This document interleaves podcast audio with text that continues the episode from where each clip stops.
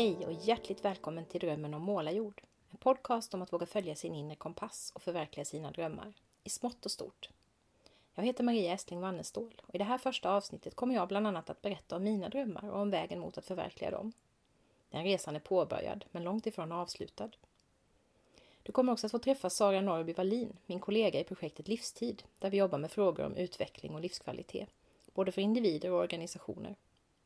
Sara har länge varit en viktig del i mitt arbete med att hitta och följa min inre kompass och just nu håller hon på att ta ett viktigt steg mot att förverkliga en dröm. Vi kommer också att prata mer allmänt om den där inre kompassen och hur man kan jobba med den.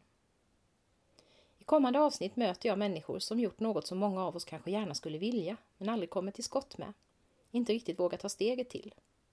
Det kan handla om allt ifrån att byta karriär till att vandra en pilgrimsled, till att skriva en bok, till att flytta ut på landet. Eller kanske starta en podd. Och drömprojekt kan vara mycket mindre omfattande än så. Ni kommer också att få möta människor som på olika sätt jobbar med andras drömmar. Jag vill träffa många personer med drömmar av många slag och försöka hitta röda trådar. Vad är det som driver dem? Men också olikheter i deras tankar, känslor och erfarenheter.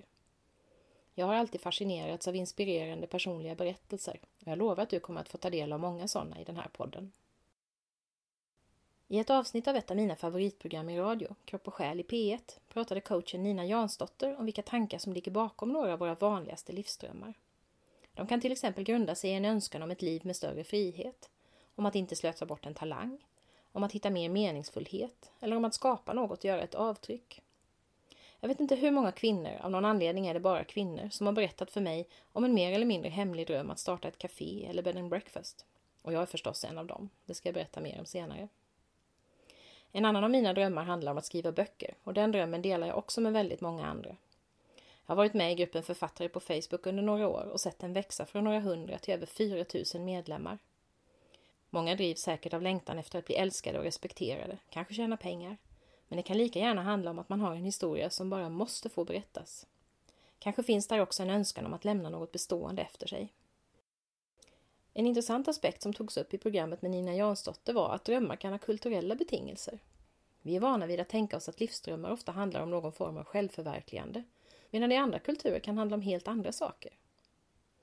Så varför förblir många livsdrömmar just en dröm? Varför förverkligar vi dem inte? Ja, precis som drömmar kan vara av olika slag så finns det också olika anledningar till att den där stora drömmen inte blir någonting av. Det kan till exempel handla om ekonomisk oro, bekvämlighet eller rädsla för att misslyckas. I många fall kan det också finnas en rädsla för att sticka ut och gå mot strömmen. Som den amerikanska författaren Marianne Williamson en gång sa, vår djupaste rädsla är att vi är omåttligt kraftfulla. Det är vårt ljus, inte vårt mörker, som skrämmer oss mest. Att göra något som inte alla andra gör kan te sig omåttligt skrämmande. Hur kan jag vara så naiv att jag tror att det här skulle gå vägen? Vem är jag att tro att jag är någon? Jantelagen stoppar många drömmar redan i fosterstadiet. Kanske har du hört talas om boken The Top 5 Regrets of the Dying av Bronnie Ware som kom ut för ett par år sedan. Bronnie Ware hade frågat människor i livets slutskede om vad de ångrade mest i sina liv. Det som kom högst upp på listan var att de inte hade vågat leva mer utifrån vad de själva ville göra istället för enligt andras förväntningar.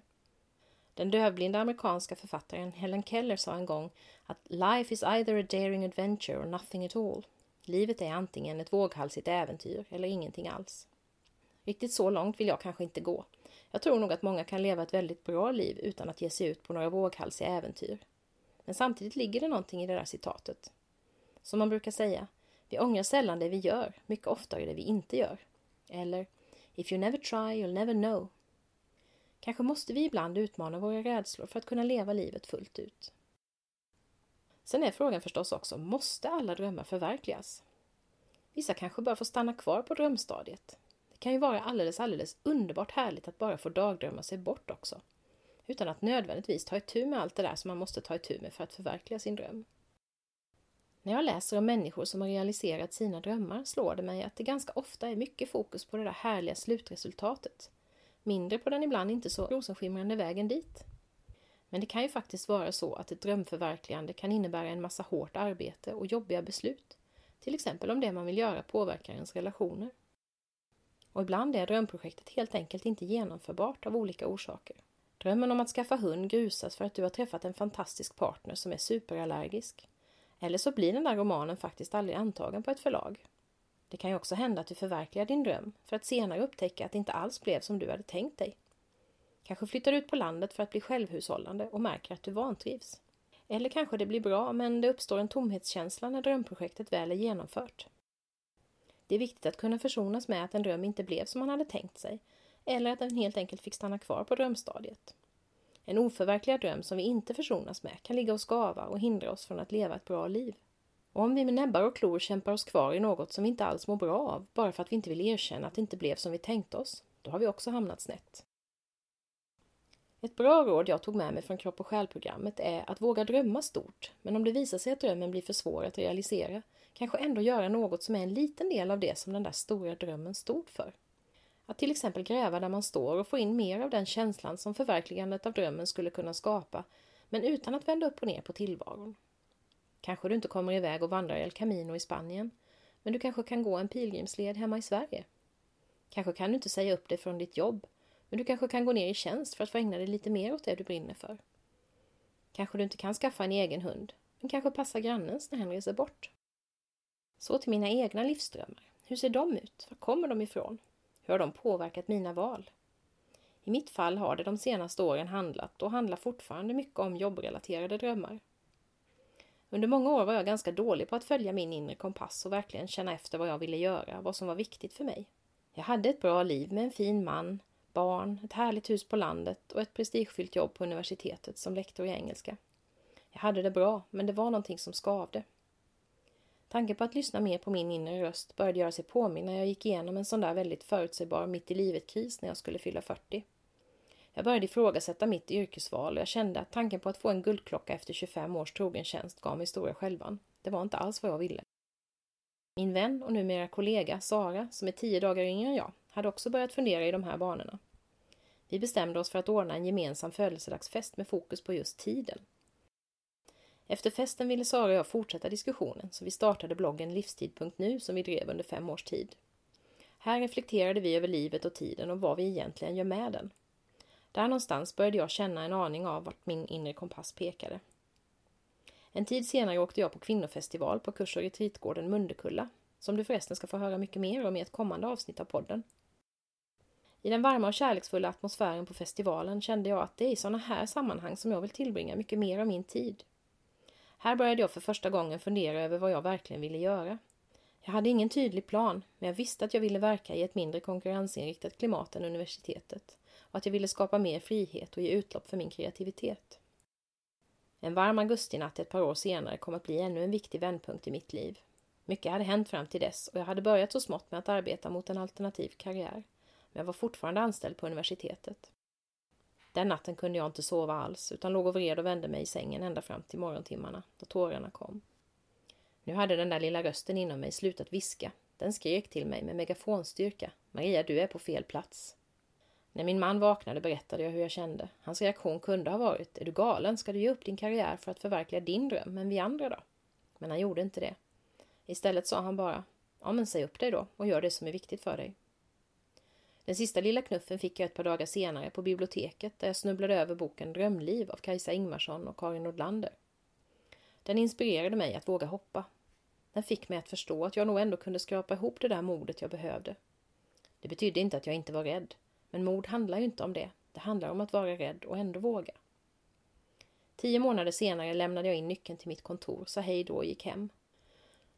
På kvällen tog jag en promenad i skogen och jag kunde inte hindra benen från att ta hoppsasteg där på skogsstigen. Jag var helt enkelt tvungen att skrika rakt ut också, av lycka och lättnad. Det var inte det att universitetet var en dålig plats att jobba på egentligen. Det var bara inte rätt plats för mig, utan det var dags för mig att gå vidare till någonting annat. Idag, tre år senare, tjänar jag mindre pengar än någonsin i mitt liv, men jag är fri att vara kreativ och göra sånt som känns viktigt för mig, som den här podden. Jag växer och utvecklas hela tiden, samtidigt som en stor del av det jag jobbar med handlar om att inspirera andra till att växa och utvecklas. Ibland tänker jag att jag väl är tokig och ansvarslös och jag skulle ge vad som helst för att få ett facit, att kunna titta in i framtiden och se att jag tänkte rätt.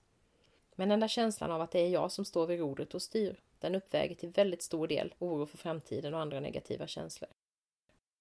Så vad är det då jag har kvar att drömma om? Jo, två stora drömmar står fortfarande på min önskelista.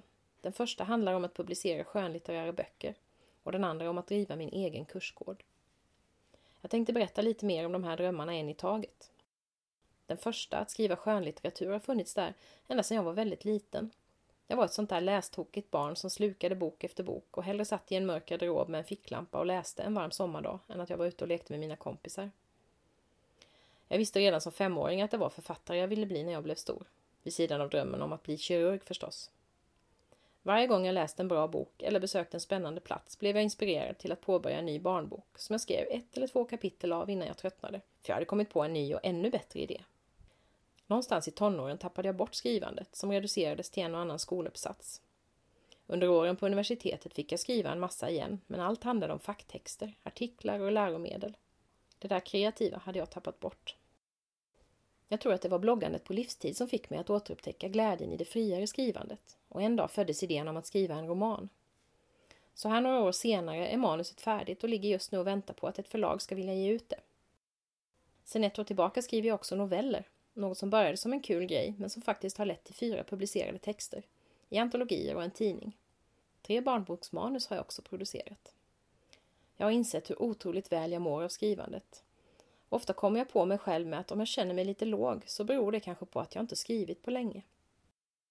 Att få krypa upp i soffan, hälla upp en kopp te, sätta laptopen i knät och leka Gud. Bestämma hur människor ska se ut, vad de ska heta, hur de ska tänka, känna och säga. Det är en alldeles fantastisk gåva. Tack vare fackböckerna jag skrev under mina universitetsår har jag möjlighet att satsa på ett så osäkert kort som det skönlitterära skrivandet, som hittills inte har gett några inkomster överhuvudtaget, om än oändligt många timmars arbetsglädje. Men självklart drömmer jag om att en dag kunna leva, inte helt och hållet, men delvis på mitt författarskap. Jag är en bit på väg mot min dröm, men jag har också långt kvar. I senare avsnitt av podden kommer du att få möta personer som har lyckats med det där som jag fortfarande drömmer om, att få sina manus utgivna. En annan av mina drömmar känns just nu betydligt mer ouppnåelig, men jag har också med åren blivit bättre på att tillämpa den där devisen om att allt jag behöver kommer till mig när jag är redo. Att ha tålamod och tillit till att det som ska ske, det sker. Qui sera, sera, som Doris Day sjöng en gång i tiden. Kanske är detta en dröm att förverkliga. Kanske är det en av de där som passar bäst kvar i drömbubblan. Vad vet jag? Det jag drömmer om är att tillsammans med min familj starta en kombinerad kursgård, ett kreativt centrum, bed and breakfast och ekokafé i byn där vi bor. Jag är fullt medveten om att det skulle innebära ett enormt åtagande, kräva oerhört mycket pengar och arbete och det skulle ta lång tid innan en sån verksamhet blev lönsam. Dessutom är huset vi vill köpa för att förverkliga vår dröm inte till salu. Ändå kan jag inte låta bli att drömma, eftersom det ger mig så mycket tillfredsställelse. Större mirakler har hänt och skulle det här bli ett sånt där projekt som stannar på drömstadiet så har jag i alla fall haft väldigt kul i min fantasi och på Pinterest där jag samlat en massa inspirationsbilder. Tills vidare tänker jag hämta drömnäring och inspiration i ett kommande poddsamtal med grundarna av Mundekulla kurs och retreatgård, Ann och Peter Elmberg. Som jag berättade tidigare var det där jag bestämde mig för att det började bli dags att ställa om min yrkesmässiga kompassriktning. Och jag och min familj och många av våra vänner har haft härliga upplevelser där ute i paradiset mitt i den småländska utvandrarbygden.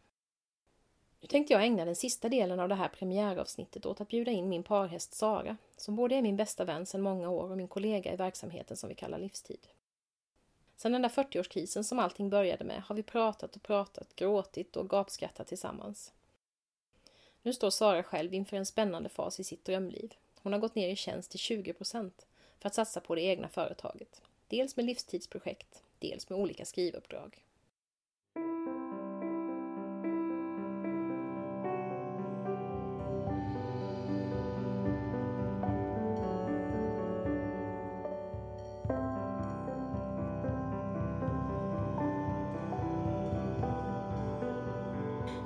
Hej och välkommen Sara! Tack så mycket! Hur ser dina drömmar ut just nu? Ja, alltså just nu är jag precis inne i klivet över till en dröm kan man säga i och med att jag från och med i måndags eh, är företagare mer än jag är anställd. Jag är fortfarande lite anställd men jag är mera företagare. Och det, dit har jag varit på väg länge och nu är jag där. Mm. Mm. Vill du berätta lite om hur den resan har sett ut?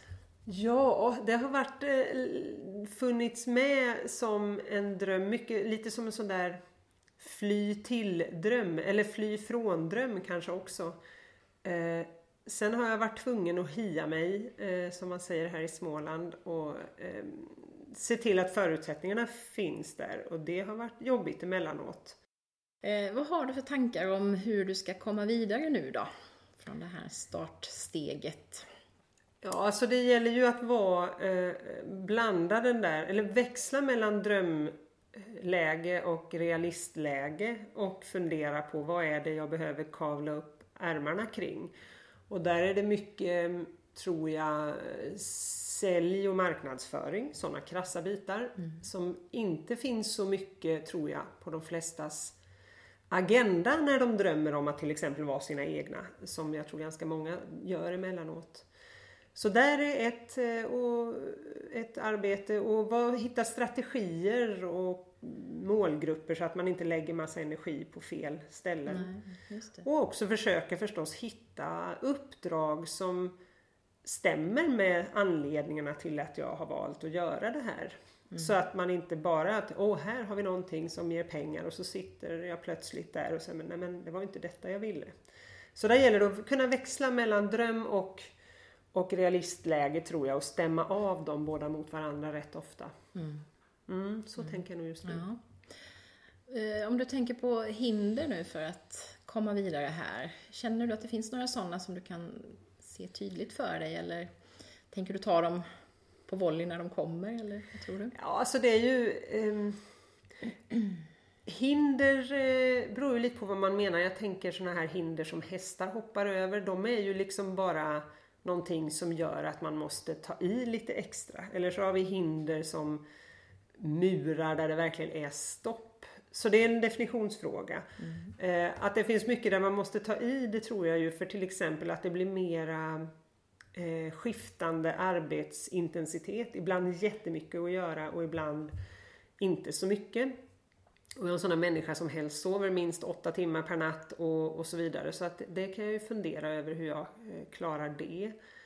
Eh, sen liksom det jag ser som såna där riktigt fetemurhinder framför mig eh, det är ju om det skulle vara så, här, så sjukdom eller något allvarligt som händer i ens närhet. Då är det ju eh, då kan det vara väldigt krävande att ha eh, ett arbete som kräver ens egen drivkraft och just nu har varit lite sånt runt omkring känner jag som har gjort att ja, då blir man väldigt ödmjuk och mm. inser att man kan planera bäst man vill men man har ju ingen koll överhuvudtaget egentligen om vad som ska hända.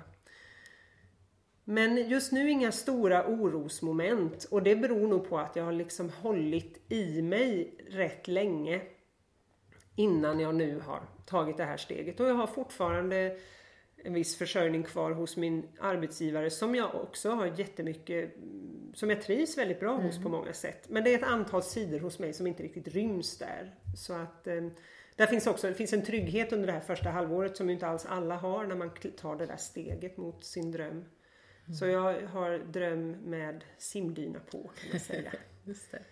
Och om du skulle upptäcka att det inte var vad du tänkte dig det här, hur känner du inför att i så fall backa tillbaka ett steg och gå tillbaks till din gamla arbetsgivare eller tänker du att du då hittar någon annan väg ut eller? Nej, men det känner jag att då tror jag ju att då kommer det här inte att vara min dröm längre.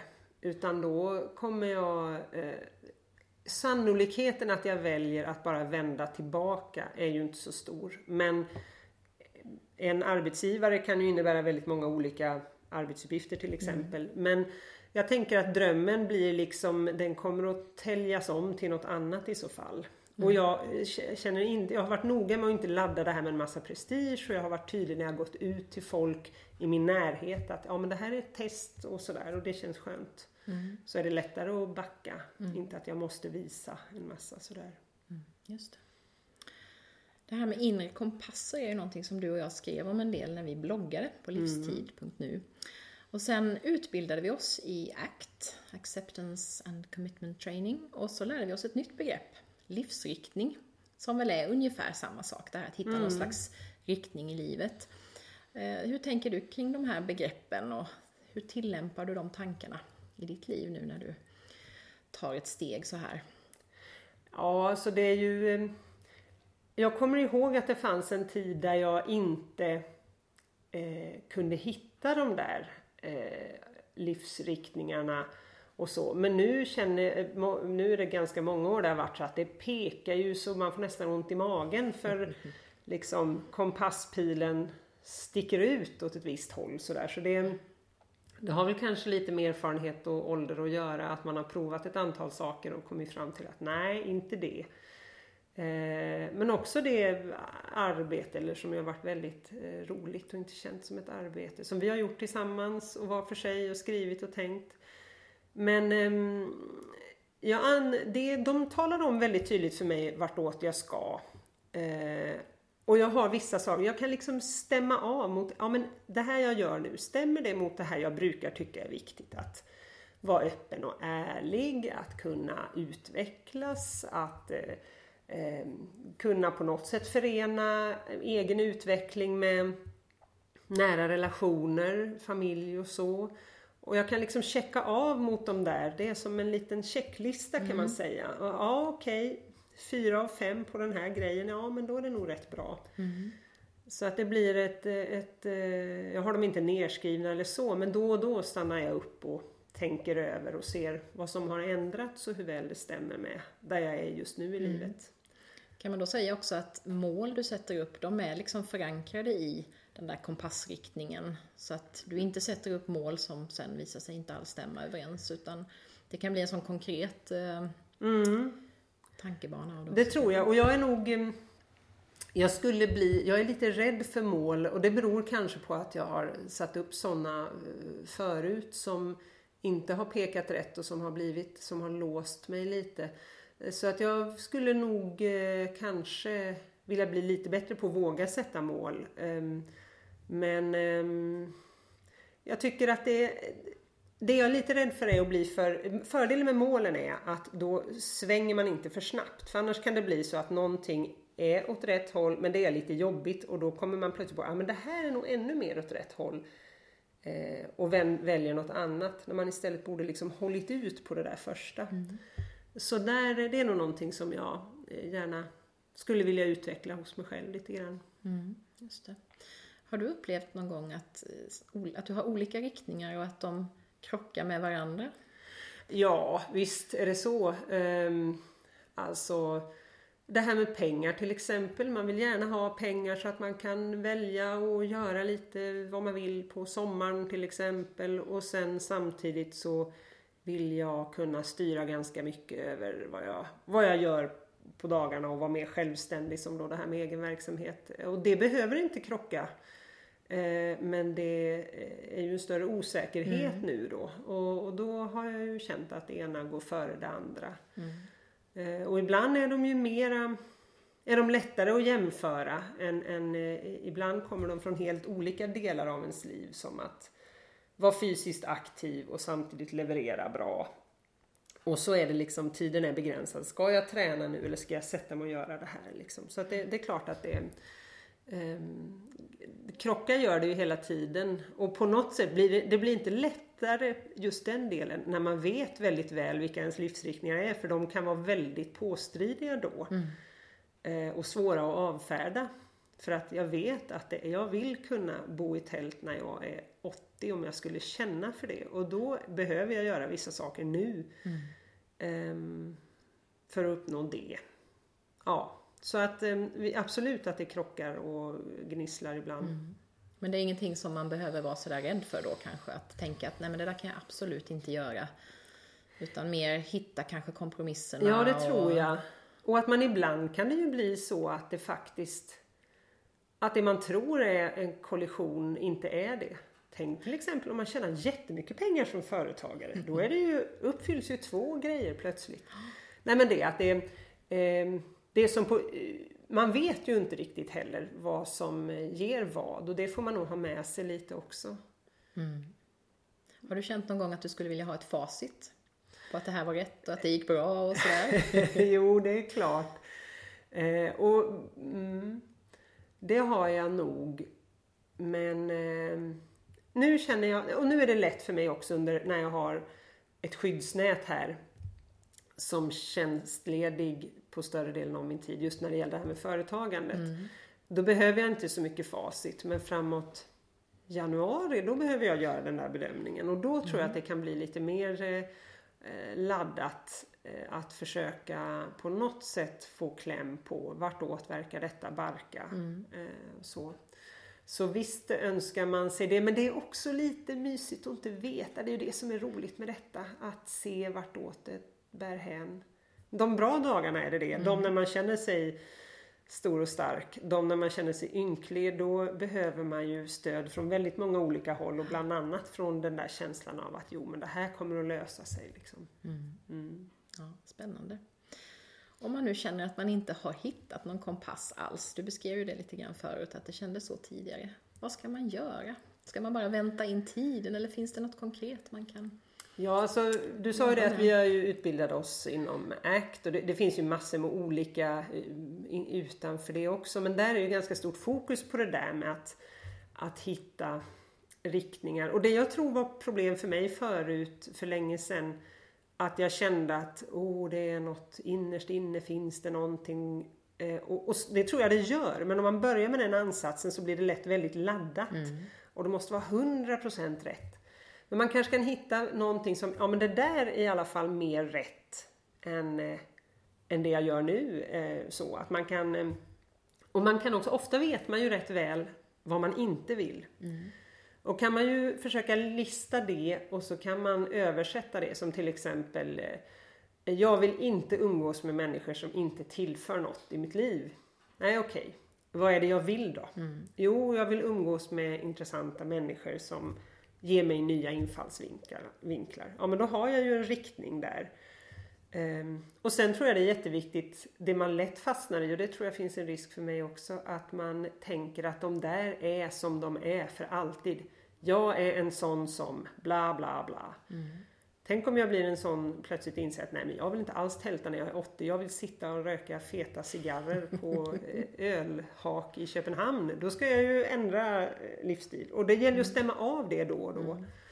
Tror jag. För att eh, annars blir det som en ny, ett nytt fängelse och som man dessutom har byggt själv och investerat prestige i och som är mycket, mycket svårare att eh, göra något åt. Mm. Än om någon annan har dyvlat det på mm. en sådär.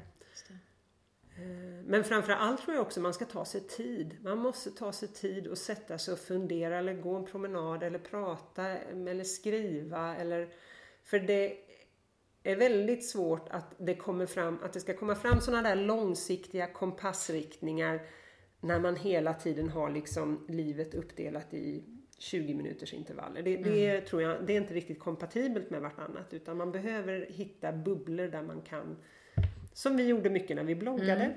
Jag tänker också på den, att ja. det hände mycket där när vi just det här vi formulerade saker, inte bara i tankarna utan faktiskt Nej. i skrift också. Kom ut utanför oss själva sådär, så det, det tror jag är att hitta. Och det kan finnas tusen olika sätt mm. Att göra det på. Men, men att det ska komma landande liksom mellan handlarlistan och middagsmaten, det är inte så troligt. Då kan det komma landande att nej, så här vill jag inte ha det. Men, men det, det är man ju som sagt inte så himla hjälpt av. Eh, så. Då får man mm. vända på det och tänka efter ja, vad jag vill ha Ja, istället. precis. Mm. Ja, tack så hemskt mycket för att du ville hälsa på här i min lilla poddstudio som just idag faktiskt är hemma hos dig i Storkeboda. Just det. I glasrummet som vi ofta sitter och jobbar i. Mm. Och där vi har våra samtalscirklar ibland och så här. Jag hoppas att du vill komma tillbaka sen, Sara, och berätta om hur det har gått. För nu är ju du i startgroparna här på ett sätt, samtidigt som du har hållit på, som du sa, och laddat ganska länge. Ja, vi har ju jobbat ihop länge du och jag med detta mm. och så. så att, men det är mer det här steget som ju du tog för ett par år sedan som jag tar mm. nu. Och, ja, mm. det... Så du får vara en sån återkommande gäst ja, som kommer precis. och rapporterar lite då och då. Och det blir ju lite läskigt, tänk om det går sketa dåligt. då, får vi ha, då får vi ha så här krisbearbetningsprogram ja, får vi göra då. För alla tappade alla sargade drömmar. Ja. Var, var, kan man lägga in dem någonstans och få dem reparerade? Och jag tycker det är lite intressant också för det är ju alltid väldigt mycket positivt fokus och mm. man får alltid höra människor som har lyckats och så. Så att jag har tänkt att jag ska nog försöka i den här podden också och vaska fram en och annan som faktiskt har misslyckats med sina drömmar. Ja. Och jag har också en tanke om att eh, prata med människor som hjälper till att krossa drömmar. Förläggare till exempel som just, just nu krossar det. min dröm lite då och då. Eh, det tycker jag skulle vara jätteintressant att se det från andra sidan. Mm. Eller titta på många olika perspektiv i det här. Precis. Men tusen tack för att du kom hit. Tack så mycket.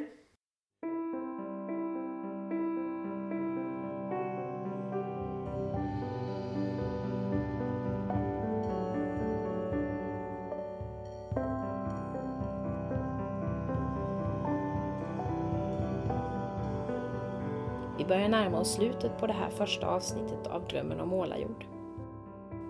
Eftersom jag försöker leva som jag lär, ett liv utan allt för många inbillade måsten, vill jag inte utlova att producera poddavsnitt sådär exakt regelbundet. Därför tycker jag att du ska gå in på drömmenommålarjord.se och prenumerera på nyhetsbrevet. Eller så kan du gilla poddens Facebook-sida och klicka i att du vill ta emot aviseringar. Då får du automatiskt information om när ett nytt avsnitt ligger ute. Jag har många spännande samtal på gång, så håll utkik. Nu tänkte jag avsluta med att berätta varför den här podden har ett så konstigt namn. Jo, så här är det. För en tid sedan pratade jag med en kompis som berättade att hon hade uppfunnit ett alldeles eget begrepp, drömmen om målarjord, som hon använde för att beskriva just det där som den här podden handlar om. Nämligen att våga satsa på sina drömmar.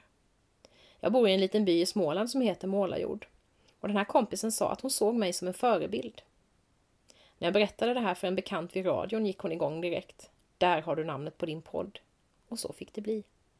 Tack för att du har lyssnat. Jag hoppas att vi hörs igen.